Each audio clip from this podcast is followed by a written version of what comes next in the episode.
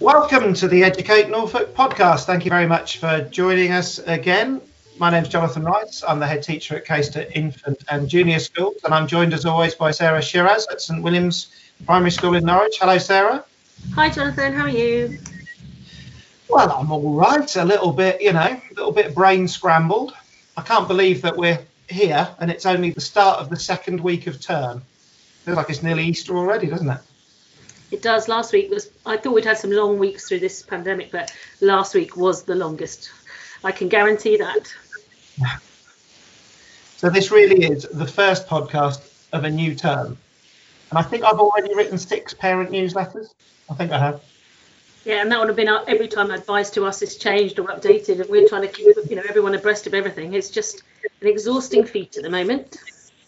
It has, and I'm a bit conscious that we're recording this. We probably ought to tell everybody when we're recording it. We're recording this on Monday afternoon because I'm conscious that as soon as we put it out, it'll probably be out of date, won't it? There'll be a another Yeah, U-turn by the end I of the think, day. I think there'll be some reflections in it that will be really useful for people to understand the whole process of what we're going through as head teachers at the minute and how information comes to us and how we're trying to communicate with our families. And you know that there's that understanding would be really important because one of the things we've talked a lot about is having to make really difficult decisions with very little or changing information. And that causing real upset that then's targeted at schools when actually we wouldn't have done that if we'd you know if we could have possibly avoided it Yeah, absolutely. I think one thing I do feel quite strongly as Norfolk head teachers, we've done really well this time. I say this time in the last week is what it is, isn't it? Is um, in getting ourselves out there on the media, which we've done a lot of. Not least you, Sarah. Oh, been I know. But then, over it, the place. but then it looks like you're pushing yourself forward when actually it sort of happens. So, um, you know, last Monday I'd been asked to be on Radio Norfolk, and then um, I got an email from the EDP saying would I speak to them about something. And when my phone went on Sunday night, I assumed it was the EDP, when actually it turned out to be um, the Today programme on Radio 4. So I'm afraid in my, you know, slightly egotistical head, that trumped the Ra- Radio Norfolk appearance. So Radio Norfolk was picked up by you, Jonathan. But then the day just went on and on. So the next thing was my phone went again about 20 to 9 when I speak to Nicky Campbell on Five Live. Yeah, that'll be okay. Oh, well, it won't be till after nine o'clock now. Well, I'm no Radio 5 aficionado. I didn't know that was a phone in. So I'm then on a phone in for half an hour. And the next guest after me is Sir Michael Wilshaw. So then it was Look East, uh, and then um, I got another phone call to say would I be live on the BBC News channel, um, but then my slot got nicked by Nicola Sturgeon, which I found quite, you know, that's good, quite a good knock off. But I then went on that, and um, yeah, that was very tricky. He wasn't very nice. He was trying to, I think, uh, because I shut my school on Monday and I was justifying that, even though it wasn't a planned closure day, it felt like he was trying to push me to make some sort of really controversial statement or some real left wing strike unionised thing when actually I was just doing the best that I could with the information I had to hand. And none of us should have been forced into that situation at the last minute over a bank holiday weekend. But hey, No. that was only last Monday. It feels like about a month ago. Yeah, I was going to say Tuesday everything had changed, hadn't it? Of course. Yeah, well, and that's the other thing. I think one of the things on Twitter at the minute is people are saying when we look back on this period, when we look back over the whole of this year and last year, what will the GCSE questions be around this period of history? And I do think that last Monday, to me, is one of the most controversial and, am I allowed to say, irresponsible points in the whole thing. You know, Mon- Sunday night, go to school, it's safe. Monday morning, go to school, it's safe. Monday night, complete national lockdown. Crazy situation to have put us all in. I mean, you opened, Jonathan, didn't you, last Monday? We did, and and yes, actually, that was quite strange, really, because I think uh, Radio Norfolk were expecting to do an interview with you, weren't they, about ones, why some schools weren't open. And of course, the first thing I had to say was, please remember my schools are, because you know it's just suited us. You know, it seemed the right thing for us to do to open, and I realised for you it wasn't, and um, so I had to just squeeze in the fact that we were open before we started because I thought No, my parents were going to hear my voice on the radio talking about school closure, and obviously I you know, spent 10 minutes on there defending the, the right of head teachers to do what to, to do what several of you out there did and and not open on that day and explained the reasons why. And I didn't want my parents to hear that and uh, think they weren't sending their kids to school that day. But of course, all we did achieve by hearing Caister was just one last super spreader event, wasn't it? You know. The one thing I would say though is that when they booked that interview with me, there was no chance of school being shut. So that just shows how quickly everything's changing. It went from one story to another to another within days. Yeah. And then, of course, we I think Penny's been all, Penny Shepherd, our friend from Queen's Hills, has been over, all over the media as well, talking about the critical worker issue and the number of children that we're um, being asked to take into schools at the moment, and and she got a lot of publicity with that. And I think they had the same experience you've had, Sarah. Which I think what happens there is you're on one media outlet, you sound like you're willing to um, to talk about it, and therefore every other element of that media outlet, in your case the BBC, thinks, ah, we've got a tame head teacher here, we'd better get her on everything. And I think that had happened to Penny as well with the critical worker thing. So she was interviewed several times about that, and I think still is being this afternoon.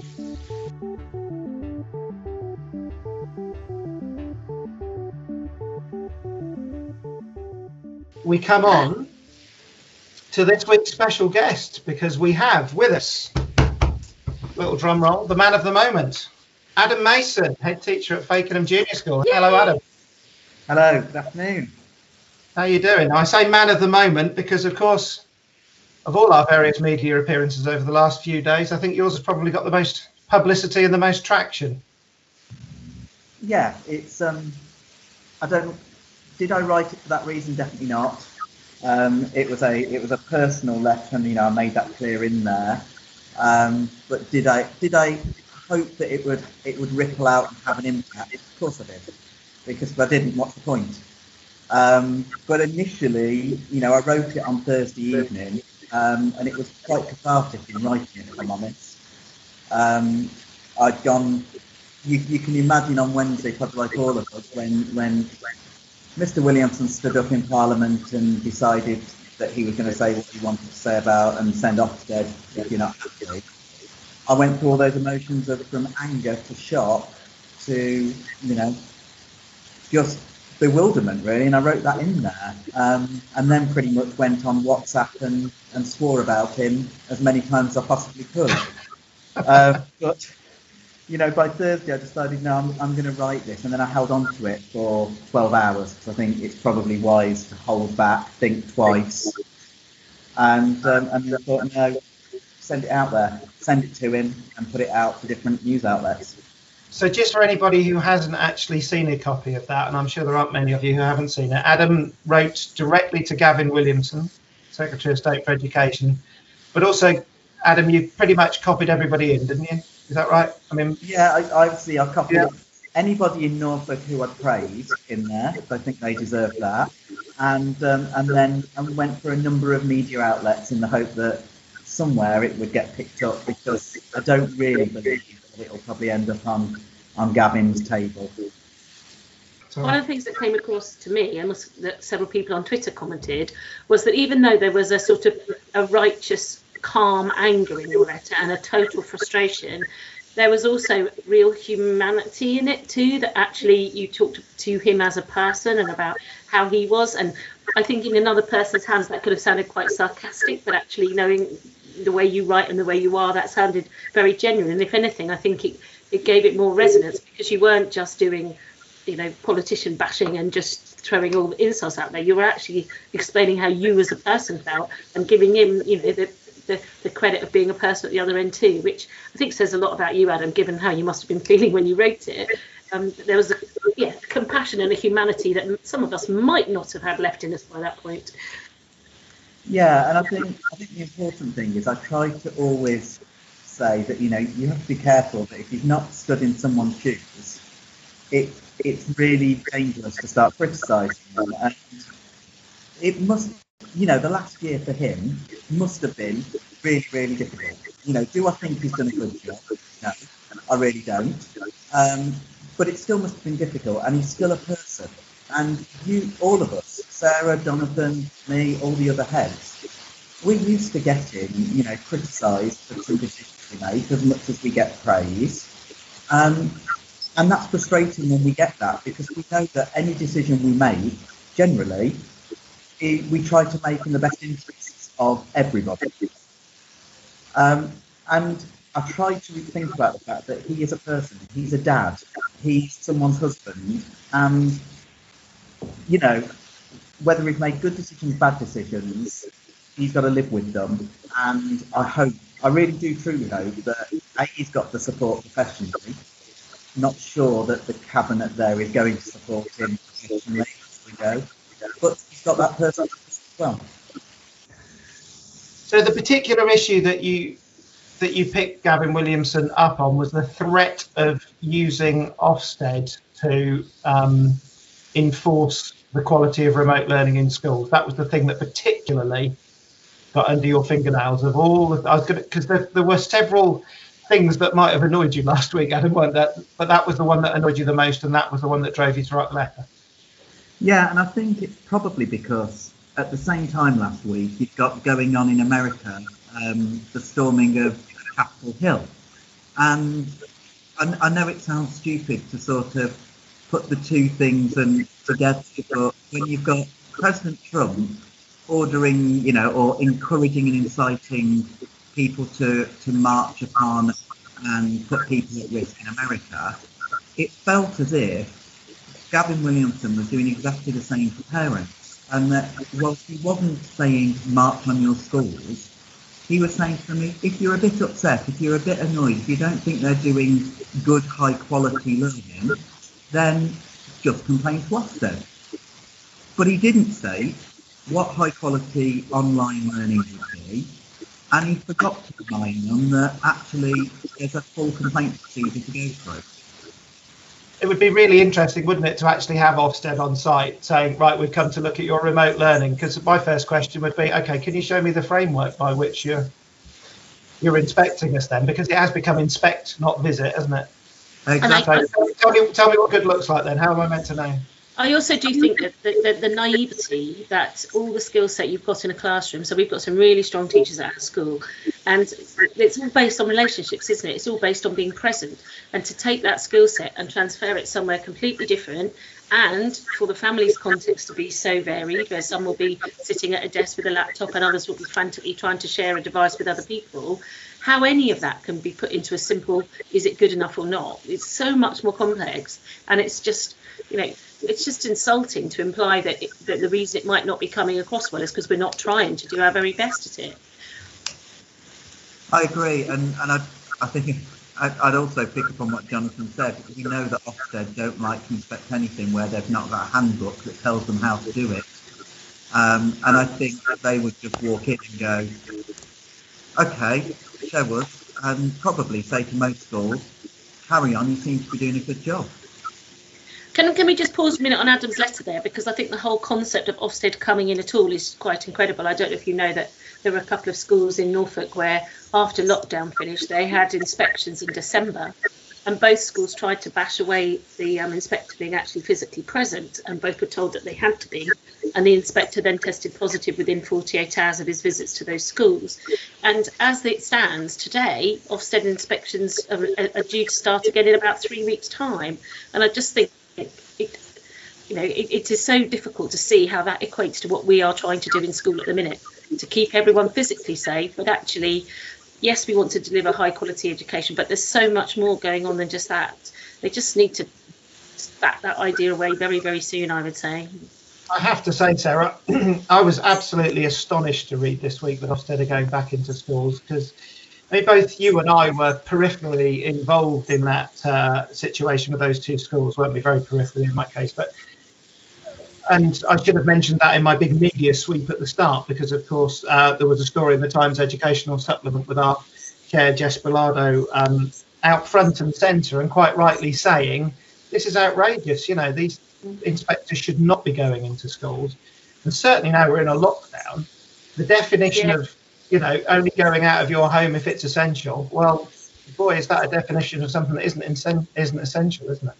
Yeah, and I think this the situation that Adam just described, where that was used as a, a sort of a goading threat, it almost felt like there was mm. there was one story in one newspaper at the weekend that Ofsted wasn't happy with that, but they haven't come out and said that. They should, you know, if actually they don't want to be seen as the bully boys who cut, turn up to call, you know, whenever things are causing problems, actually say so. Say if you want to be a force for good, come out and say we didn't like that, we don't agree with that.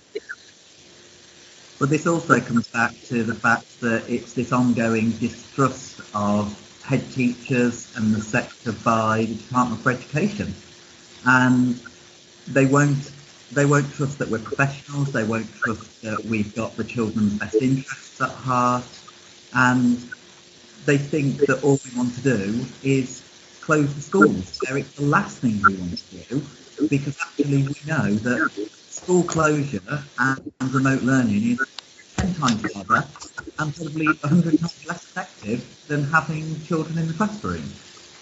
So it's that side that, upsets and annoys me as well. Um, and actually, I suppose in reality, am I fearful of Ofsted coming and doing an inspection? No. Do I, like you, think it's needed? Definitely not. That's a really good point, Adam. And I, I think the lack of engagement um, of head teachers by the DFE has been a running theme all the way through the pandemic. Well, it was it was the case beforehand as well, but it's been exposed by the pandemic, hasn't it? And that head teachers and head teacher associations have not been involved at all in any of the DFE's decision making. And, and, and, and unionised have been unions have been demonised by them. And I also just think, just thinking back to that day when Gavin Williamson made that announcement in the Commons, Sarah, you're probably better equipped to, to say this than I am, and I might be wrong, but I I was under the impression that he stood up and made a statement that he read out, and then he was asked a couple of questions by various MPs afterwards, and it was in response to one of those questions that he said, you know, when an MP said, "What if the remote learning's not good enough?"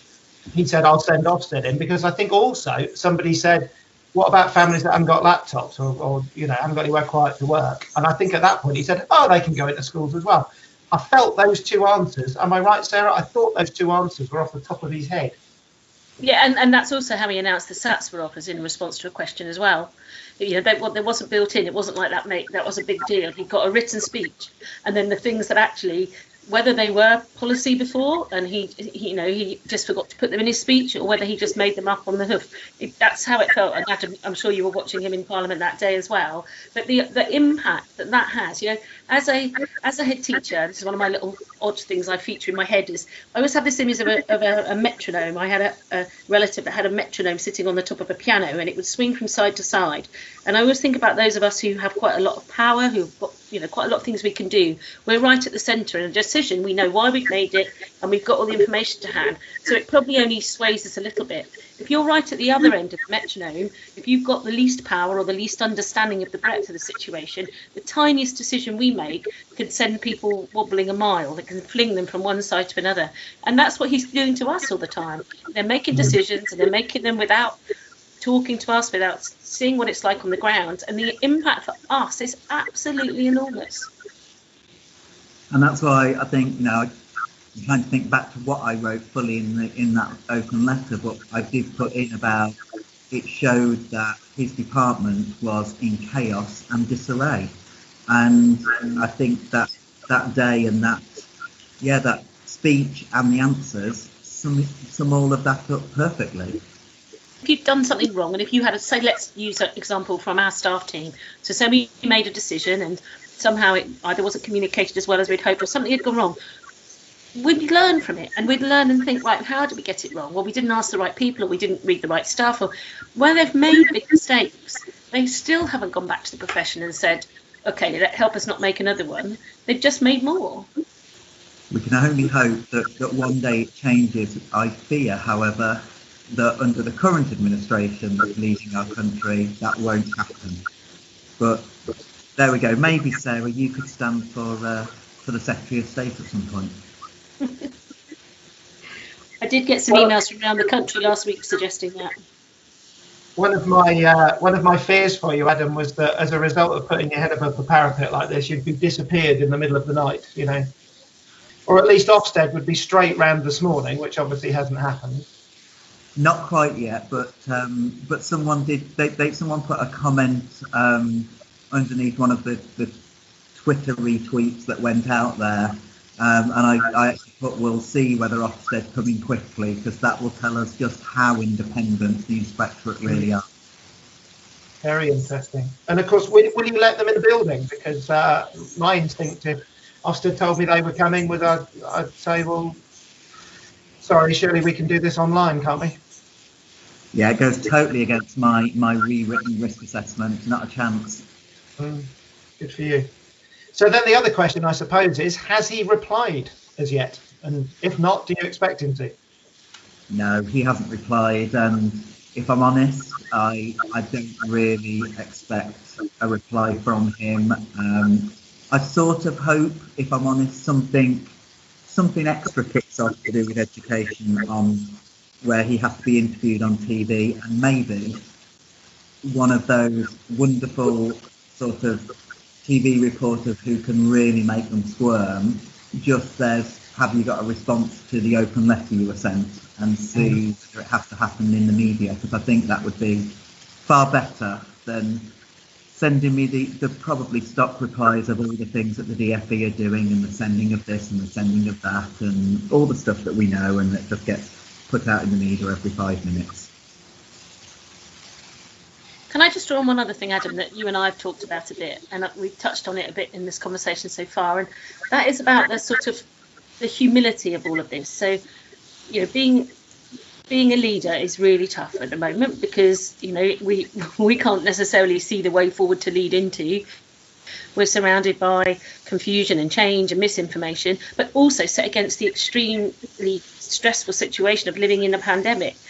And what comes across, as I've said, is that you just come across as if you've been just really humble about that. Tell us a little bit about how you've communicated with your families, because from what you say, seeing a letter like that from you wasn't a surprise to them. Know, talk, talk to us about how you've kept your families informed and some of the feedback you've had from them. Yeah, I think it's important to say that I, I sort of learned how to become and be a head teacher with regards our families and communities from from Paul Stanley. Um, I was his deputy for, for five years at Taborham um, before I came here, and he was unbelievable, an, an unbelievable head teacher in how he communicated with families, how he was open and honest, wasn't scared to say if he'd got something wrong, and just to to plead to their better nature. And there was something about I saw how parents responded to that. So I started that from day one when I entered Fakenham Junior School, which I think shocked some of the staff that had been here a long time because my predecessor hadn't been like that. And it definitely has taken a few years for some of the families to get used to it. But actually, it's it's what I do all the time. I, I I tell them, you know, I'm human. I will make mistakes. I will always say sorry if I've made a mistake, both privately and publicly. Um, but I, I remind them that actually all the staff here at school are human as well, and we need to be treated with the same respect that we show each and every child and each and every family. And we, after five years now, we're, getting there, and we've got there really. And I put out in my weekly email to parents on Friday just how tired, exhausted, and emotional I was, and how one email from one parent had made me sit in my chair and cry, but in a positive way because they'd said, sent something beautiful in a way of saying thank you. And so I asked them whether they, if they felt they could and they were willing to, to just email their class teacher with with a thank you. And on Friday, the teachers were inundated and they didn't know it was coming. And then over the weekend, it continued both to the teachers but also to me, to the school, from both parents and now from just the wider community. And it's humbling to me and towards me, but hopefully that kindness that I'm trying to push out is starting to be replicated and come back again.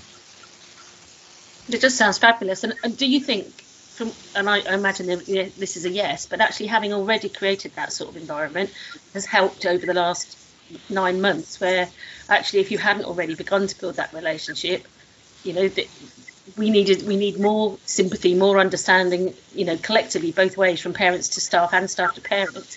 Do you think that's you know had set you in a good stead to lead your school through this pandemic?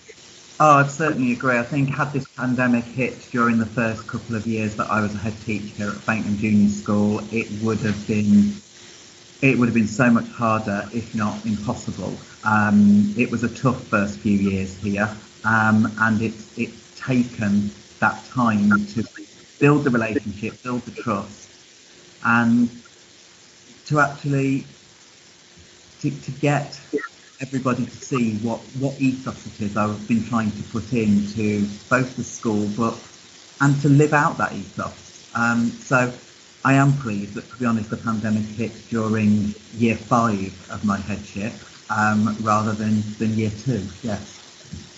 And I do have to say that we did have colleagues who started as a head teacher last Monday. I can't imagine it's the worst day ever to have taken up a job as a head teacher. Imagine, good grief.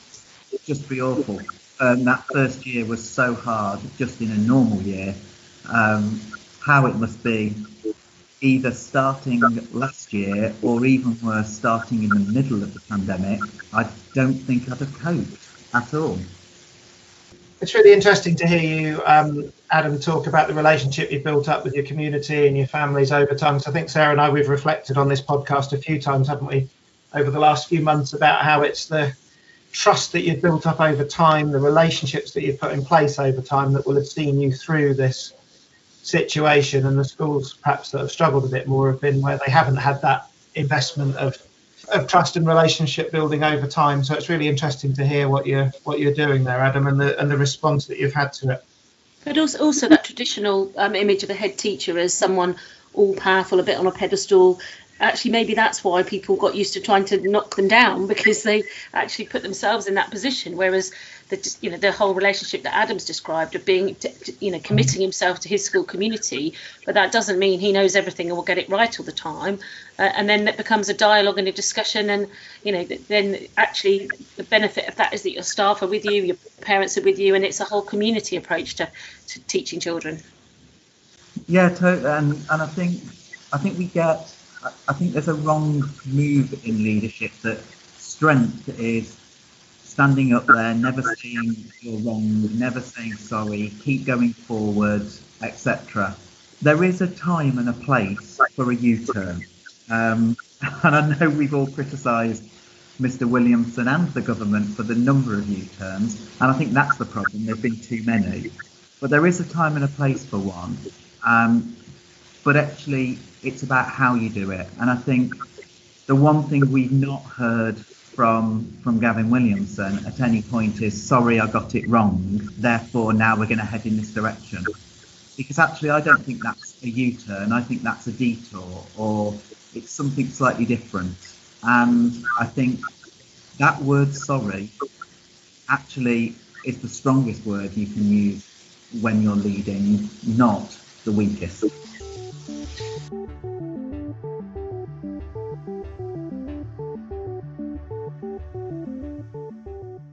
Let's just, if we may, just pick that up then in the last couple of minutes here. I'm going to ask you just to indulge in a bit of crystal ball gazing as to what's going to happen next. As I said at the start of the podcast, it's it's Monday afternoon. I think we're all imminently expecting a U-turn on nurseries, aren't we, Sarah? You and I have been talking about this. I know you haven't got a nursery, Adam. I suppose for me, listening to people this morning and um, you know listening to people from within the local authority as well, there's just too much still going on out there. If you look at what wasn't going on during the last uh, lockdown in March, the major lockdown, you know, we we've got parents working in whole ranges of jobs that are still being expected to go to work, and I can understand why they therefore need childcare. Um, the nursery one seems incredible to me. I write a risk assessment for my school. I'm not going to write a completely different one for our nursery because those staff over there need as much, you know, protection and there's much lack of um, mixing with too many households. But it just it just feels so grey again. I just think that we need a whole nother step up as a country and shut down a whole nother level of services. Yeah, I think we can expect that, can't we, in the next 24 or 48 hours? And I think um, Chris Whitty and others are on the media quite a lot saying that, that, that we can expect that. I think the critical worker guidance that came out on Friday night that purported to tidy that up a little bit. Has that made much difference to you? No, and, and also then what was said yesterday, particularly by Matt Hancock, does not meet what was in that guidance on Friday. So the guidance on Friday basically said stay home if you possibly can, and then he was talking about having to have one and two families, uh, two parents involved, and that wasn't what it said. And again, another level of confusion, another level of greyness, um, and not just the the, the word must doesn't seem to be used very often at the moment. I do think that's something that we might see change in the next, possibly the next 24 hours. I, I really believe that actually they will look at this one parent critical worker and if they are not working and not working from home that actually they will start to say they should not enter school at all um, because I think it's the only way in which we're going to take the pressure off schools, particularly like Queen's Hill and, and Penny there. So I think that's something that, that could change imminently. Yeah, Penny still has over 200 children in her school today, yeah. even though at the weekend she put some more communication out trying to say, please try and do something else. But I do understand. I mean, I think the fact that kids love coming to school and really want to come is hugely positive. You know, I think that's one thing that will come out of all of this is an acknowledgement of the the role of school, not just in pure academic terms, but in the broader social and societal terms. I just feel that at this very, very minute, we've got to do more, or else this isn't, you know, what we're doing is not enough. Um, there's, you know, something more has got to happen. We've heard Chris Whitty this morning say, "Act as if you've got the virus," haven't we? Well, but nurseries should still stay open. He also said. Wouldn't come to school then, would you? I was going to say, if, I, am a bit worried about the acts if you've got the virus, because does that mean we all have to self-isolate? Yeah. Because that's what you do. Um, and I, I, think that's again, it's it's a muddied message. I can I know what he's trying to say, but in everything else, it, it doesn't help. I just want to pick up, Sarah, on something you just said about, you know, parents still sending them in. I challenged the parent this morning by giving them a call because the child came in to tell me that her mother was on holiday for the next two weeks, um, but was sending her in anyway because she wants to decorate the lounge and the kitchen. Um, it's the mother that's a, the critical worker, not the father, and um, so I decided to ring the mother, who did tell me that she'd got two weeks leave from the local supermarket so I said we'd keep the child today, but I didn't expect to see her for the next fortnight, and she has agreed. There have also been reports this morning of schools where children have come in having been over at sleepovers at each other's houses over the weekend and having been round houses with more than one other household. So I think, you know, we're we we put in the front line here, and most people are sticking to every single rule and doing everything they can. But I just think some aren't, and the guidance in some places is just not clear and that's interesting. I was going to bring. I'm glad you brought that up, Sarah, because I was about to bring that up. Where do you stand on on on what our role should be if we pick up that kind of intelligence? Because you do hear that from the children all the time, those sorts of things, don't you? And I'm aware that that's not always accurate. You, know, is it? You no, pick up a child and then check it out with an adult, and it turns out they've got they've got it the wrong way around. But where, where, what do you think our role is in that? I think it's really hard because you know, we, we want to have trust and honesty with our families. We don't want children coming to school telling us, you know, not telling us the truth. However, I do feel that with our staff being at school, anything that feels like that, we challenge. And we have found a few families, you know, like you say, where you're not saying you necessarily believe all of it, um, but actually you do want to check it out to make the point that it wouldn't be okay. I think you know, I think everybody at the moment has got a responsibility for that. I'm not, I'm not a sort of snitch on my neighbours, but actually, you know, I'm, I'm asking my staff to be in close proximity to children, and I need to make you know do everything I can to make sure that the staff are as safe as possible. It'd be a little bit like one of those safeguarding calls you make, you know, where you're asking a family about something that the child has said at school, and could you just give us a bit more information? That might just be enough to make one or two people think twice about doing some of those things that break the rules, might it? Yeah, and but I think that, you know the vast majority of our families are doing everything that's being asked of them. But maybe they're just not. It's just not enough yet. Yeah. Indeed. Well, I think we ought to we ought to call time on ourselves there because we've been talking for quite a while, but there's been so much to talk about, hasn't there? It's it's difficult to stop because I could I've still got a list of things here that have exercised us all over the last week or so, and will no doubt continue to exercise us over the next week. But we'll have to meet up and talk again. So I think we've run out of time for now. Adam, it's been fantastic to have you with us. Thank you so much um, for joining us today, but also huge congratulations for your um, bravery and honesty in, in putting your head, as we've said, above the parapet and, and representing head teachers to central government in the way you did. I think uh, I think you have the, all of the profession right behind you in saying what you've said. Thank you, Jonathan. I, think, I think I've always said, you know, I'm, I'm a member of of not just Norfolk, but of our national leadership. I don't see myself just as the head teacher of Fakenham Junior School. Um, and therefore, you know, what I did, yes, I did for me, but it's nice that actually it's resonated as well. So thank you. And it's been great to come on. Thank you very much. Yeah, well, it's been great to have you. I hope you get the reply from Gavin Williamson that your letter deserves as well. Hopefully that's in the post. Well, who knows what's going to happen next? I suppose we're about to find out, Sarah. Yeah, I like I say, I mean, every now and again I just think, okay, this is all right. Let's keep doing it like this, but we never get that luxury, do we? There's always something else to think about, something else to change. Rather like my twice daily newsletters, then we might have to uh, meet up for another podcast a little bit sooner than we normally do. But let's see what unfolds over the next few days. Hope all of you have a good week um, out there in head teacher land. And uh, thank you very much again for joining us. And goodbye. Take care.